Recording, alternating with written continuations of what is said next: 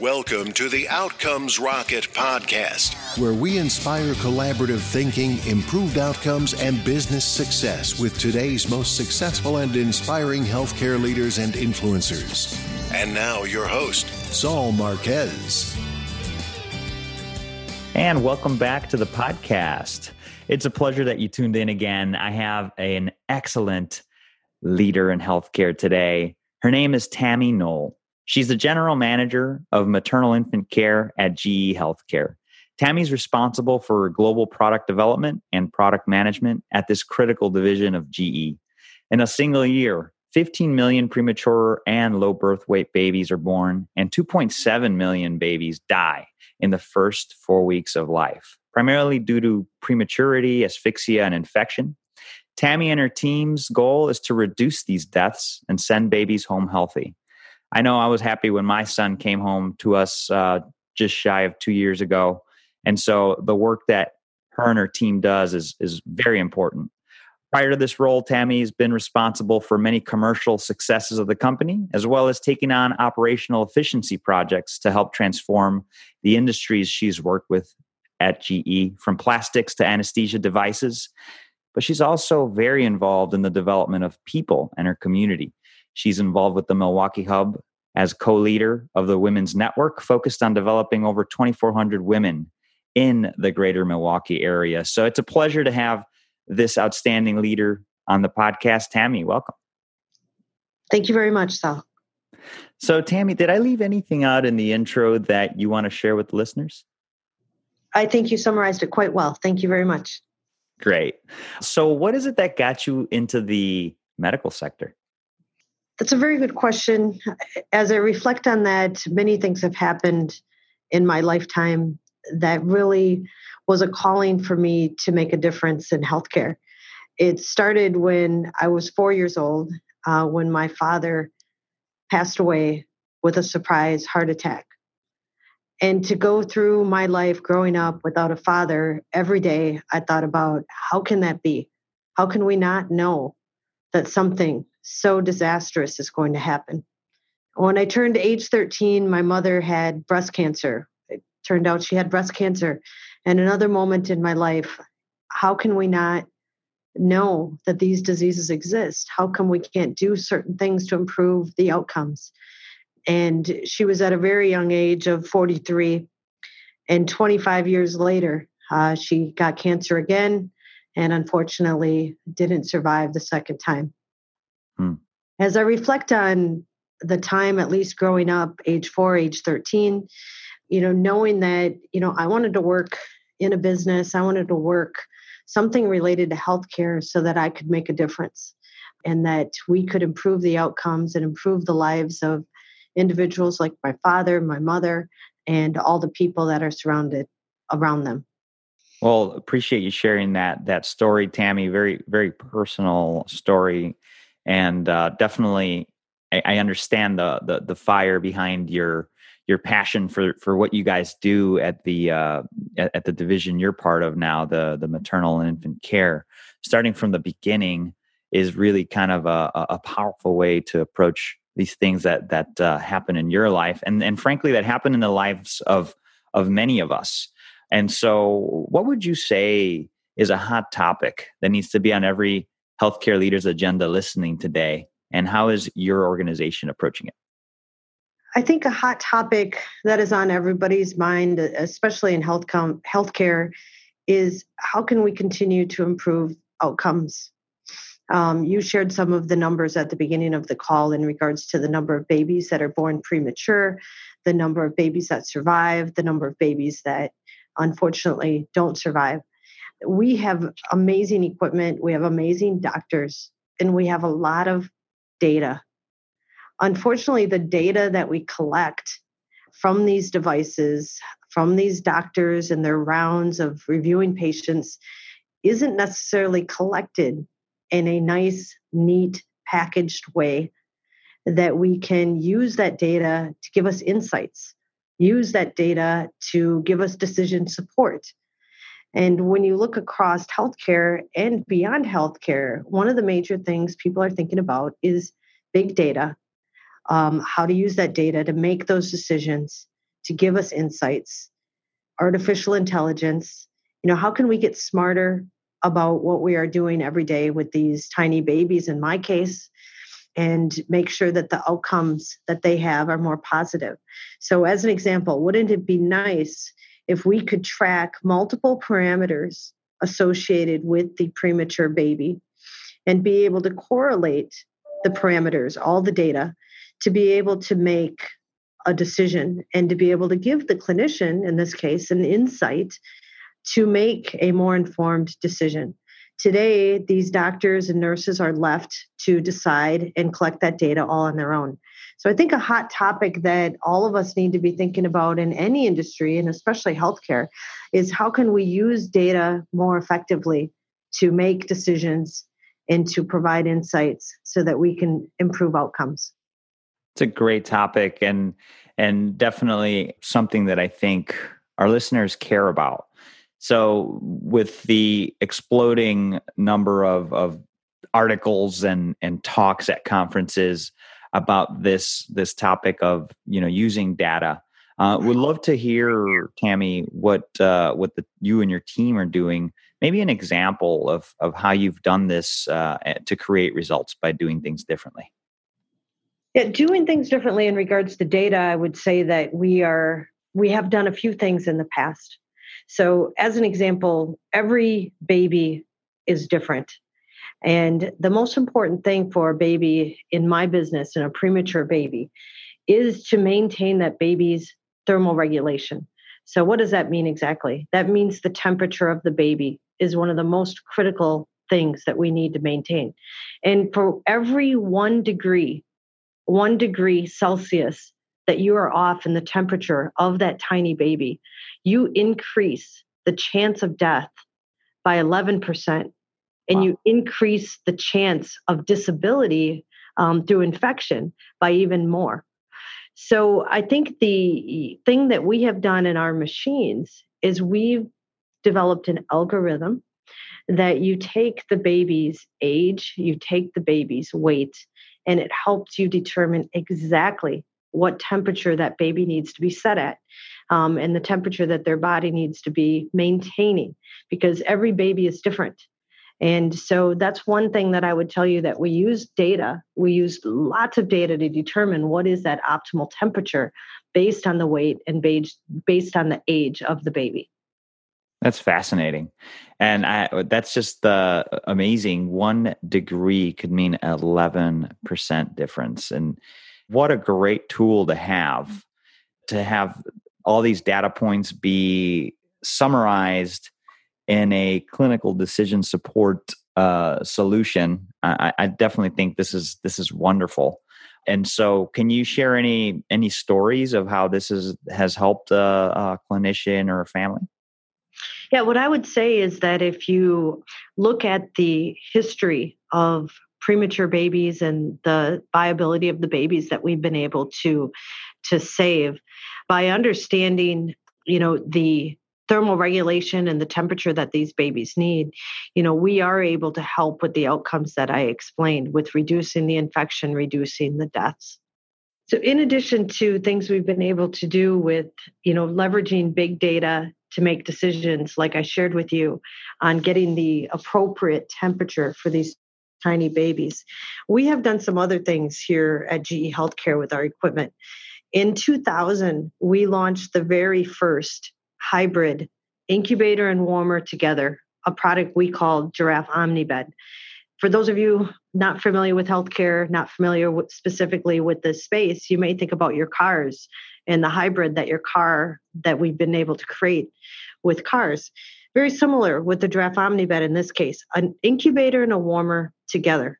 So, what does that mean exactly? Most people, when their baby is born, they immediately go into a warmer. Now, if that baby is a premature baby, and as I shared with you, the temperature of that baby is so important, they will be moved from a warmer to an incubator. An incubator is a closed environment where you can maintain the temperature even more precisely. So, what we've done in 2000 is we combine the warmer and incubator together. So, immediately when that baby is born, the baby can go into the Giraffe Omnibed and get the right temperature at the, the very start. And it's very important to make sure that, you know, we don't have to move that fragile baby from bed to bed. We furthered that innovation in 2015 uh, where we launched a more modernized, enhanced environment for the newborn called the Giraffe OmniBed Care Station. And one of the things that we were able to add with this innovation is a hands free alarm. It may be simple, but there's lots of alarms that go off in the NICU, in the ICU, any part of the hospital. There's lots of alarms that are going off at all times. And typically, what the clinician has to do is they have to push the buttons on the display to be able to turn the alarm off. They have to look at the data and make a decision and turn the alarm off. And that happens with all sorts of devices. In this case, if you're actually, if your hands are in a sterile environment and you're working on the baby and the alarm goes off, you can continue to be sterile by doing a hands free alarm. And in this case, it prevents infections as well as it continues that care for the baby those are a couple things, Saul, that I would share with you that we have done to improve the outcomes that we're delivering to these tiny babies. Wow, that's brilliant. And Tammy, it's it's uh it's great that you guys just keep coming up with new things to to just continue improving the care of, of these babies and also considering care caregivers, uh, the the nurses, the physicians, neonatologists faced with alarm fatigue. I know it's a it's a big problem. I have a friend that uh, was a nurse, uh, ICU nurse for many years, and and she lost her hearing because of all the alarms. She has to wear some some uh, uh hearing aids because of that. So definitely important to address both of these these uh, people. Uh, and so I think it's great that you guys are doing that. Can you can you share with us one of your most proud leadership experiences? Yes. What I will share with you is uh, several years ago, I think it was 2012, we launched our first value anesthesia machine in Africa. Cool. And what was important about uh, this launch was the fact that if in some countries, um, in some continents like Africa, the basic functions of anesthesiology and uh, being able to eliminate the pain doesn't exist in all countries around the world. And in fact, you know, an anesthesiologist, the actual doctor, those roles don't exist. I always like to use, you know, I'm from the state of Wisconsin. There's 6 million people that live in the state of Wisconsin. Um, and there's 600 anesthesiologists. So it's one anesthesiologist per 10,000 people. And if I take the country of Uganda, which was one of our targeted countries. 42 million people, 13, one three anesthesiologists. One anesthesiologist per 3 million people. Exactly. So if you think about that problem statement, you know, not only do you have a lack of devices and equipment, you also have lack of experienced clinicians to actually perform the clinical procedure that you need um, which is a really interesting challenge. You know, how can we make that care practice better uh, for these patients that are going undergoing surgery? How can we make the practice better for a general doctor that's going to be performing the anesthesia anesthesia procedure? It was a really big challenge for us, and it really took a lot of leadership and a lot of dedication to really understand the needs of this market and to develop a device uh, that would solve the problems that uh, a country like Uganda faces. So in 2012, we launched our first value anesthesia machine. Um, it was in Kenya. And it was meant to be for these low resource settings uh, where there isn't equipment today, there isn't clinicians trained in a specific area and very proud moment to launch that product. And since then thousands of units have been sold uh, throughout the continent and throughout the world. And we're able to provide the basic levels of anesthesia where it didn't exist before. That's brilliant. And and it's it's so interesting to think about how different the uh, challenges are abroad versus the challenges we have here did did any of your uh, experience abroad and, and just kind of getting out of the U.S. healthcare box uh, help you with the things that you're you're doing in the U.S.? Yes, absolutely. I think the lucky thing for us is that we have engineering teams throughout the world and we have product managers that exist throughout the world. So we have people that are understanding different markets every day. But we do have a large population of those resources in the US. And if mm-hmm. you're living in the US and you only understand the US marketplace and the US needs, you'll never design an appropriate product for Africa.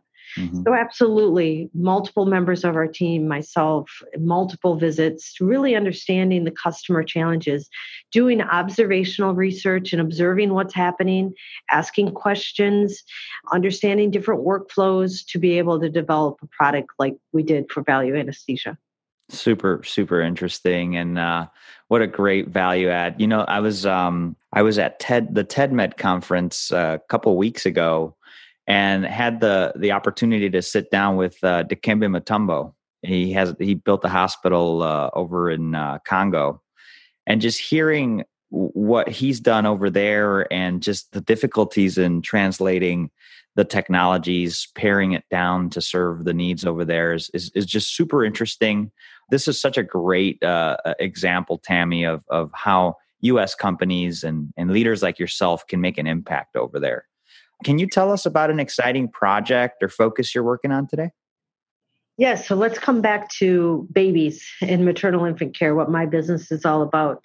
Um, you might remember from when you had your baby two two years ago, you know, the technology that is being used almost everywhere around the world is the ability to get the mom's heart rate and the baby's heart rate and the contractions uh, mm-hmm. from wired transducers. So what does that mean? These are transducers that goes on mom that are belts that go around her uh, pregnant stomach yeah. and uh, gather the information that we're looking for the heart rate uh, of both mom and babies as well as the contractions and the mom is typically strapped to the bed it's a very uncomfortable experience but it's necessary to make sure that we can get those vital signs to ensure the health of mom and baby.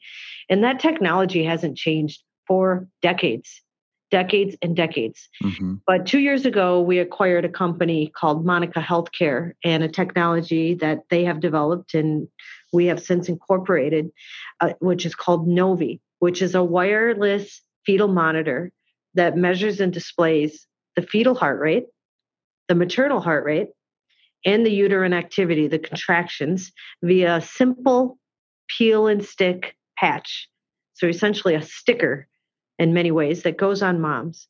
Cool. So in this case, moms can have the freedom to get up, walk around, take a shower, while also giving the clinicians and the caregivers the data that they need to be hmm. able to see the heart rate, to be able to see the contractions. There's no belts, no cables around mom and mom is able to follow if she's got a specific birth plan of her own where she wants to be um, walking around that she wants to be bathing. You know those are things that we can now accommodate with this peel and stick patch.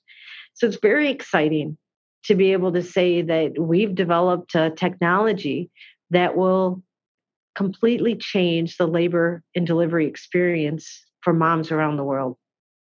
That's awesome. You know, and and I do remember my wife had the belt and we were just continuously readjusting it and trying to get the readings and it's fantastic that you guys have developed a, a technology to to help with the flexibility and and sort of uh, uh, just a birth plan of every mom. H- have you guys uh, had any uh, stories about how it's helped uh, uh, moms? Definitely, it's been all over the news, which is very exciting. Lots of hospitals, lots of moms, lots of nurses are very happy uh, with the product and the change um, in labor and delivery. It frees up nurses' time. If you think about it, a lot of the nurses spend their time readjusting the belts, chasing the heartbeat, is what we say, because they're constantly moving the transducers. Where in this case, the peel and stick patch is placed once. You put it on and it stays on and it gives you the reading that you're looking for. So we've gotten a lot of good feedback and we're continuing to sell and grow and grow this business every day. Wonderful. Yeah, such a such a great value add. And it's the things that you don't think about that often escape us. Uh, these innovations uh, that Tammy's team is thinking about to make the labor and delivery process that much more comfortable. Uh, and also improving the workflow for for nursing is is huge. Thanks so much for sharing that, Tammy. Thank you. So let's pretend we're getting close to the end here, Tammy. It's uh, time's flying by. Uh, let's pretend we're building a, a, medical leadership course on what it takes to be successful in healthcare, the ABCs of Tammy Noll.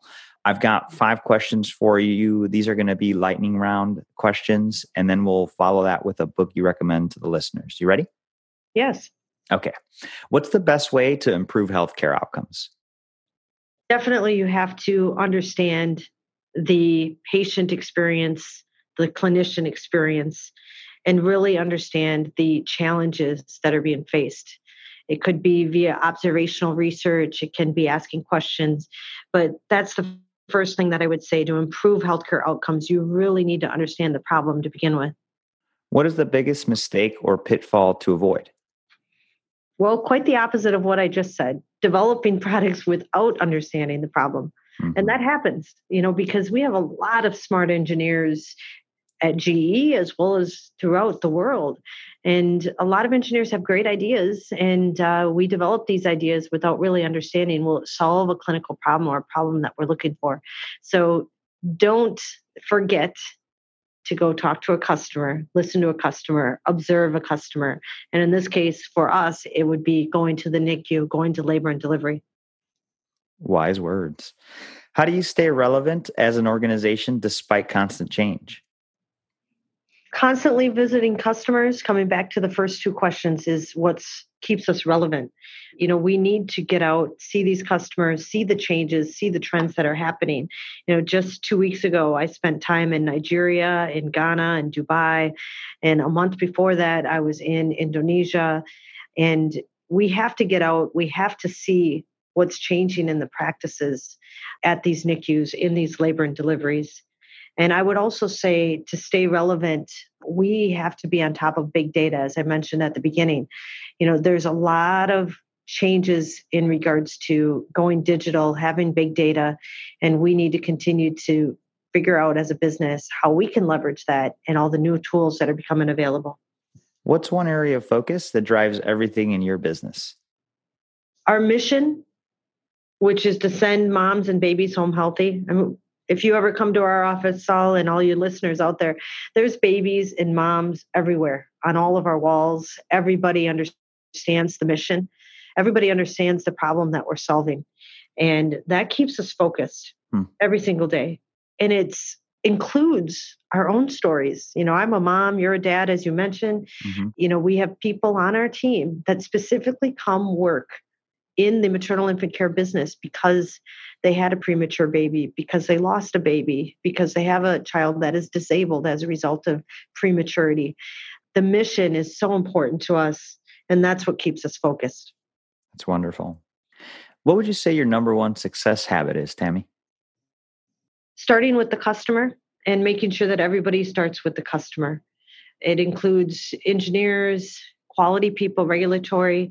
It's important for us to be successful, we need to understand the customer. We often bring in pregnant moms, uh, moms that just had children, nurses, doctors to our office to make sure that they understand the impact that they're making and the problems that we still have. That's wonderful. And sounds like you're definitely driving a, a, a strong vision and mission based culture there. So big kudos to you, Tammy, and for your leadership. Uh, what book would you recommend to the listeners? I would recommend in the book uh, Blind Spots. Uh, blind Spots. What are your blind spots? You know, as an organization and as a leader, as a parent, we all have blind spots, and sometimes, um, you know, we people point them out to us, and we don't believe that they exist.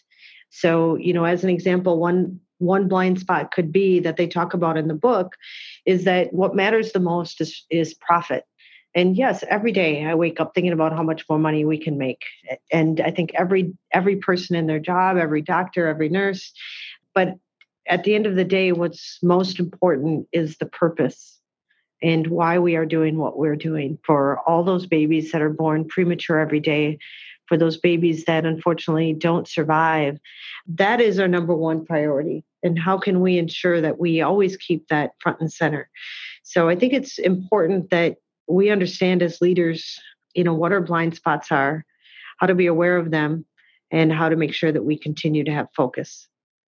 Love that recommendation, Tammy. And folks, uh, for for a full transcript of our interview and links to Tammy's work, the division that she leads, and also the book she recommended, uh, just go to outcomesrocket.health and in the search bar, just type in Tammy Noll. That's N O L L. You'll see that episode pop up. You'll be able to access all that there. Um, Tammy, before we conclude, I'd love if you could just closing thought and then the best place where the listeners could follow your work or get in touch. Okay. Thank you very much, Saul. It's been a good conversation. Closing comments is, you know, healthcare is a very fascinating industry. We have a huge opportunity to impact the lives of people in our community, our loved ones.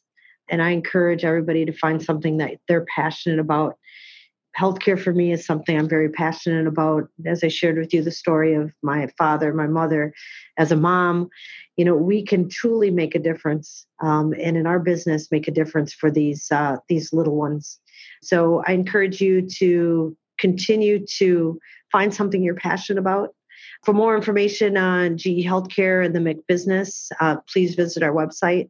And for more information on me, please follow me on LinkedIn and, and Twitter. Thank you. Outstanding, Tammy. Thanks again for spending time with us. We uh, we really learned a lot and appreciate that uh, you made time.